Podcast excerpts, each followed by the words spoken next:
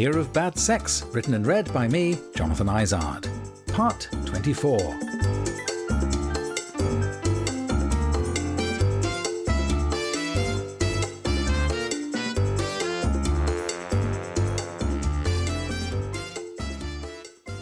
One night during that summer of 2019 that Oliver stayed with me, he came to bed and he wasn't wearing a t shirt or boxers.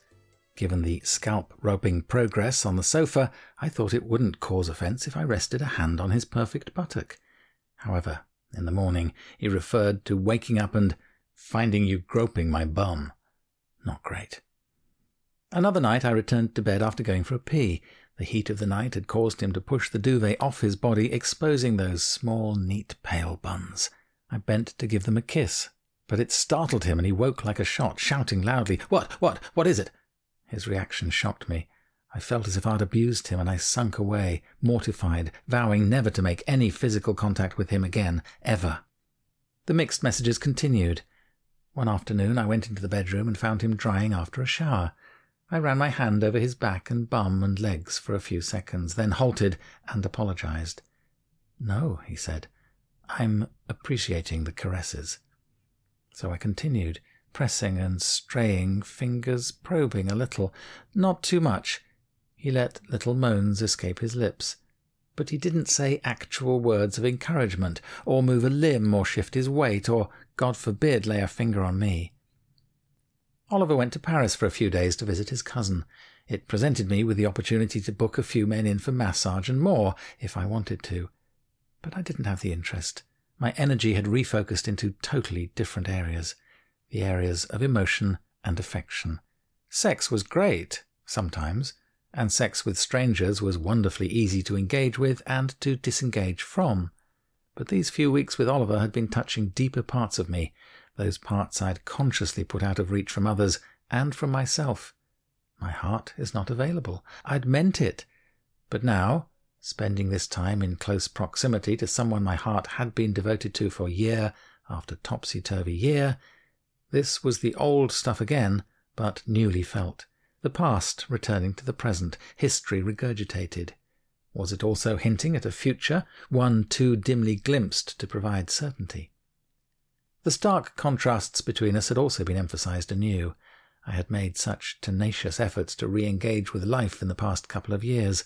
My heart had been broken by Oliver's departure, then my spirit crushed by the accident. With support, I'd begun to build a life again, different from before and, yes, somewhat ramshackle. But what life isn't? We make it up as we go along. We are all work in progress, doing our best with the circumstances and with our own inner resources. I'd become someone who was always engaged with life, busy with people, events, groups, shows, sex, and so on. Oliver's apparent lack of curiosity, keenness, or need for physical contact, from me anyway, highlighted an old gulf between us, one we'd once been able to bridge. But now I thought the differences were too great. We probably needed to let each other go so we could each fulfill our own potential. I loved him so much. We would always have the past, but we couldn't live there.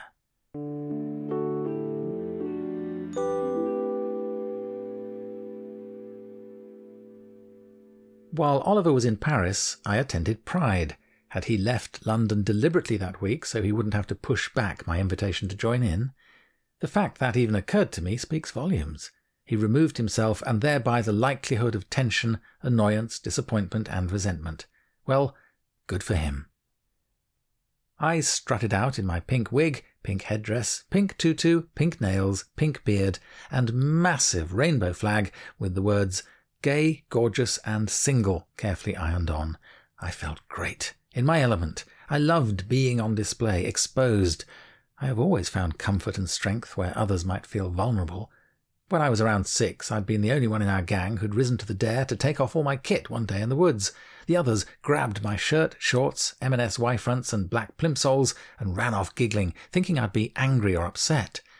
Not at all. I was perfectly happy being naked among the trees, lying on soft emerald moss and crisp brown leaves, awaiting their return.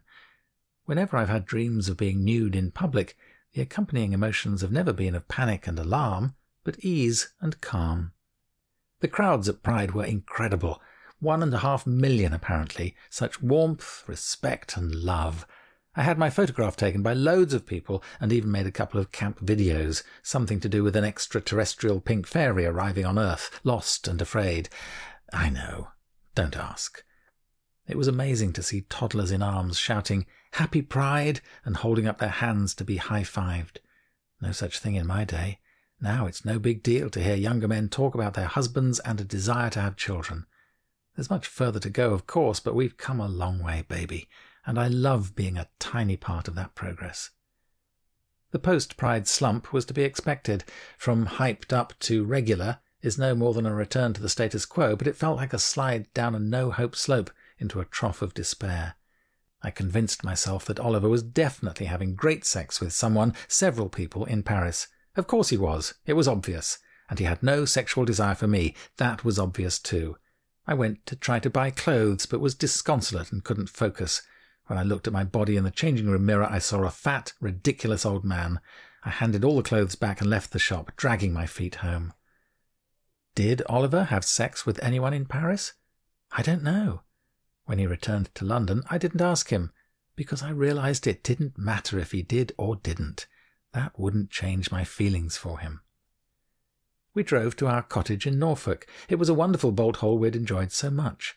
This was his first visit for many years, but we slotted quickly and easily into the old routines shopping, cooking, walking on the beach, TV, gardening, especially gardening. Oliver liked nothing better than attacking a defenceless shrub with secateurs and hacking it to within a centimetre of its life, or pruning, as he called it. At bedtime, I pointed out there were two bedrooms and that I hadn't assumed we'd share a bed. Oliver said that for him it was a purely practical matter. There would be fewer sheets to change on our departure if we shared a bed. Oh, come on. I could hear Jeremy Paxman sneering as a politician tried to slip another whopper past him. It's not just a matter of laundry. This is about contact and emotions, isn't it, Minister? Admit it, we're talking about sex. But I'm no Paxo. I didn't challenge his reasoning. I was simply grateful to get that answer. And there was contact. By now we were both used to being naked in the night. Me too, ever since I was a teenager. And the double bed in Norfolk was narrower than the king size version in London. So contact there was. One way contact. I stroked and then even kissed his lovely bum. It was small and neat, discreet and sweet. He lay there, uncomplaining, and I dared to venture further, deeper. At night I was permitted gradually more and more access, a touch, a stroke, massaging different parts of him, fingers exploring, resting my head on his buttocks, kissing each cheek, putting my face in it. I was never turned away, but at no point was there a response indicative of his desire, his urge to reciprocate. He allowed it. What he didn't do was shift his legs to give me better access offer his cock, reach for mine, turn over to kiss and be kissed. He didn't partake. He lay there passive, compliant, and uncomplaining, but uninvolved. So what did that make me? In one of our daytime conversations about the possibilities of our sex life now, I'd said, perhaps disguised as flippancy, I'll do as much as I can get away with. But these were dangerous areas. Was Oliver balancing his own temptation with fear of causing me offence? I was balancing much the same. I would get to that point of realizing I'm humiliating myself now, and I would stop before being told to. How I was still convincing myself there could be any return to a relationship, I don't know. There was love, clearly, a deep and mutual love, but what kind of bond would it be without physical passion? and while I still fancied the boxers off Oliver, he obviously could keep his hands off me. He was not playing balls. I felt so sad to admit that I had to relinquish all claims on him of partner, boyfriend, or husband. It would have to be my ex or my friend. The most accurate description would be, well, it's complicated.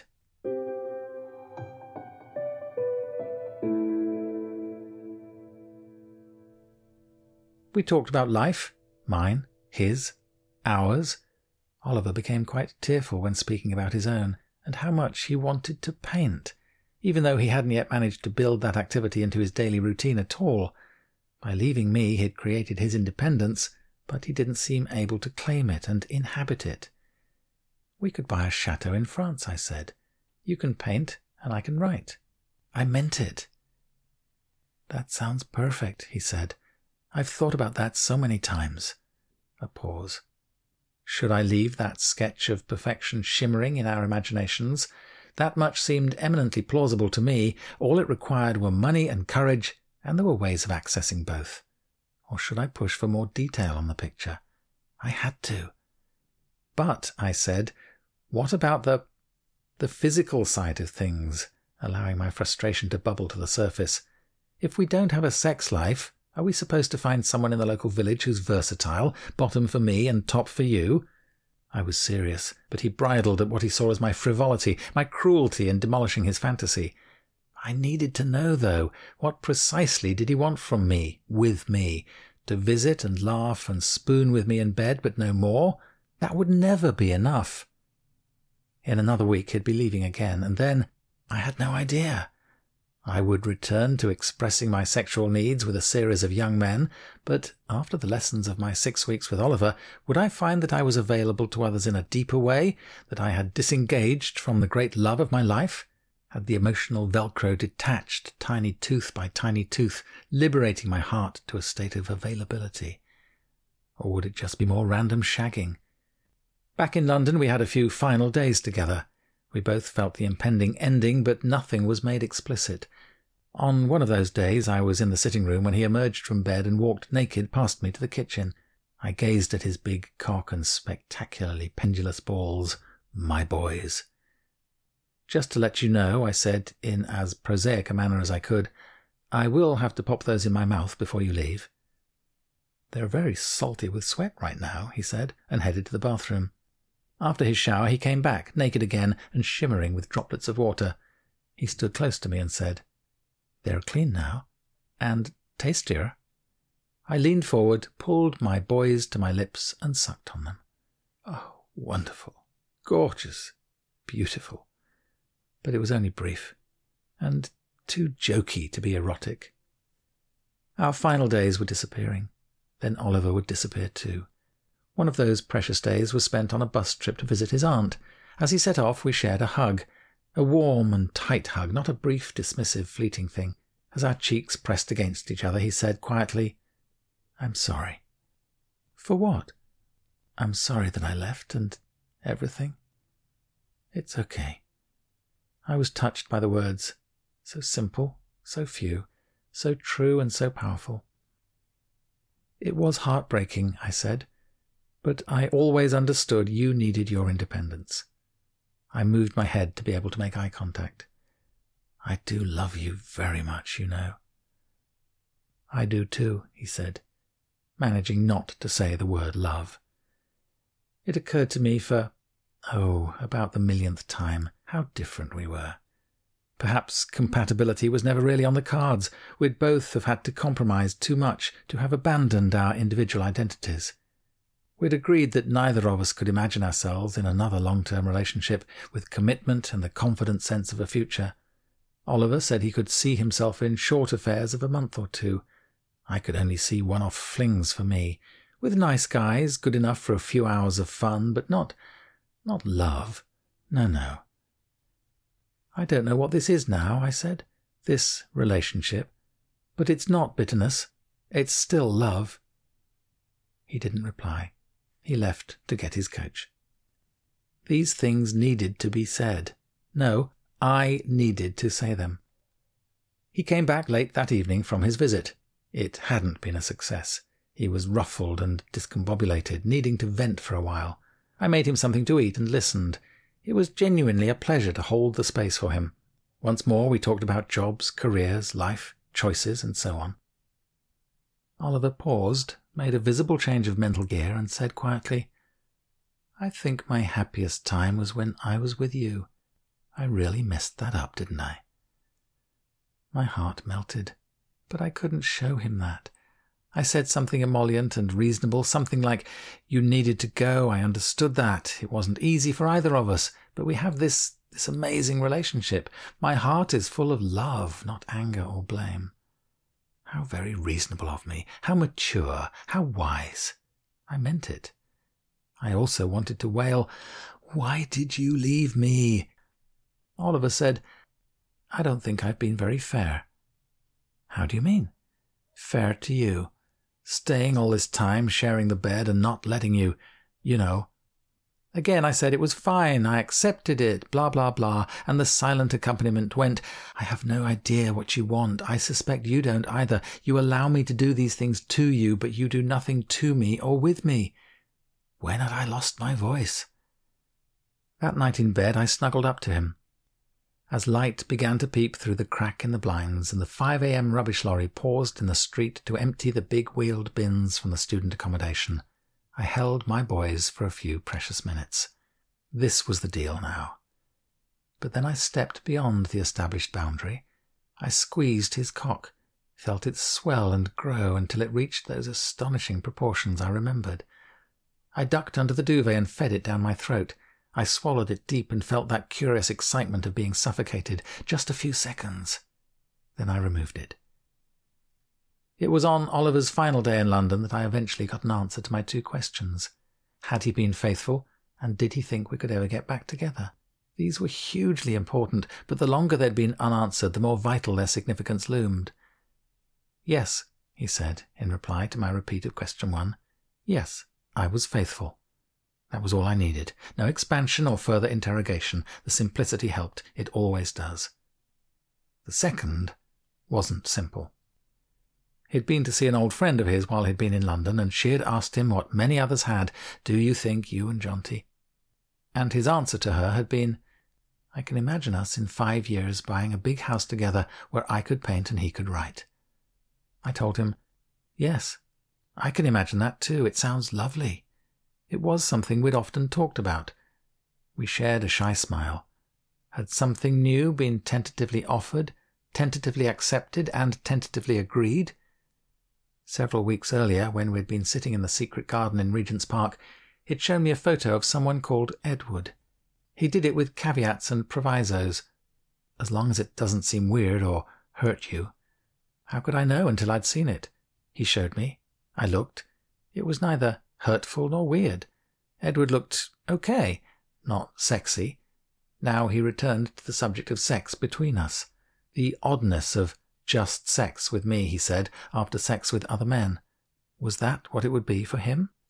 I explained that for me it would be so much more. It would be an expression of the depth of our feelings, my feelings for him, a recognition of all that we shared, the joy and the misery, the mistakes and forgiveness, the delights and disasters created and survived. That could never be just sex for me. Now the subject had been broached, I told him a bit about some of the men I'd been hooking up with. I told him it was never just sex. There had always been more a drink, a talk, a laugh, a massage, a discussion of Algerian politics, a coupling that, however brief, was often more than superficial. I reminded him that by claiming his own autonomy, he'd bequeathed me the opportunity to rediscover my own. And we'd both done that, although not in the same way or at the same pace. We'd both begun to build new people and new experiences into our lives. Did the road already bifurcated run as parallel paths, continue to diverge, or even rejoin as one carriageway? How would it work? I don't know. I just thought. Question two had been answered, but what had been offered? Tender but anodyne companionship? A friend who'd lived through all my falling in love, being together, splitting up, living in limbo stages, asked how I felt with Oliver staying. How do I feel? I struggled to define it. Um, sad, calm, grateful, happy, confused, strong, curious, accepting. Ah, yes, she said. The Germans have a word for that, a very long word.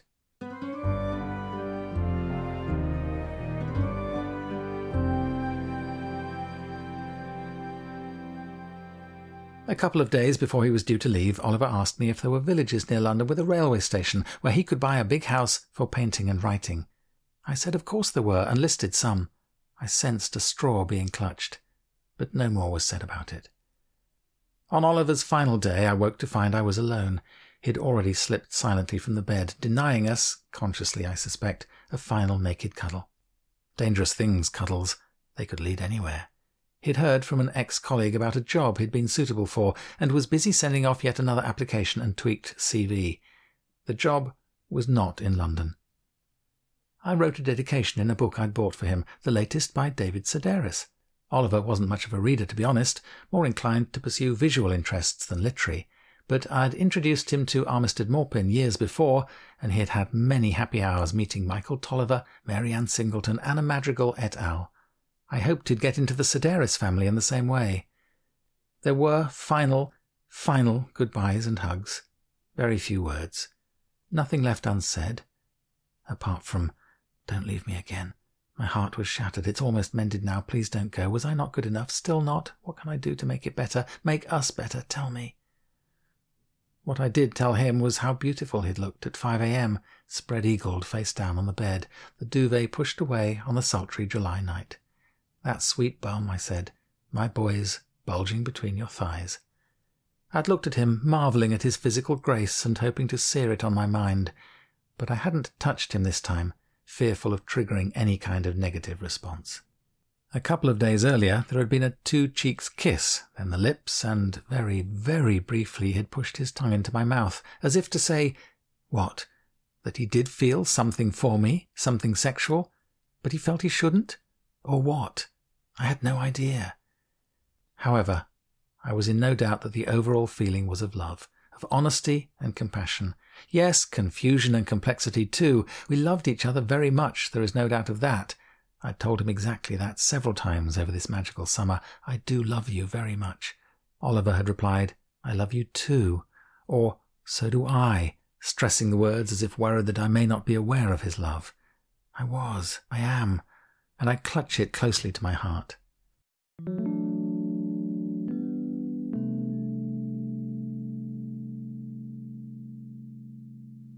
It was time. He ordered his Uber. We went downstairs. The Uber arrived. We put the cases in.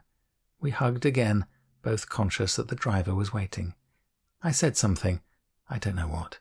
He got in the car. He closed the door. He waved. We blew kisses. The car drove off.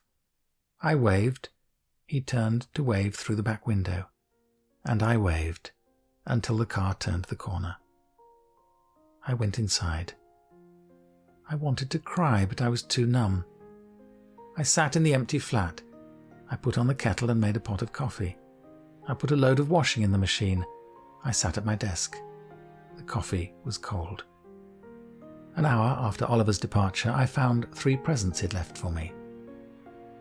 And then I cried.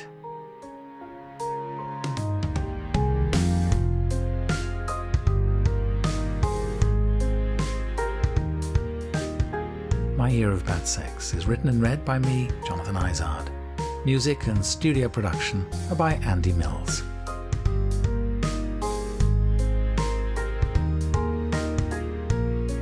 My Year of Bad Sex is a protocol production.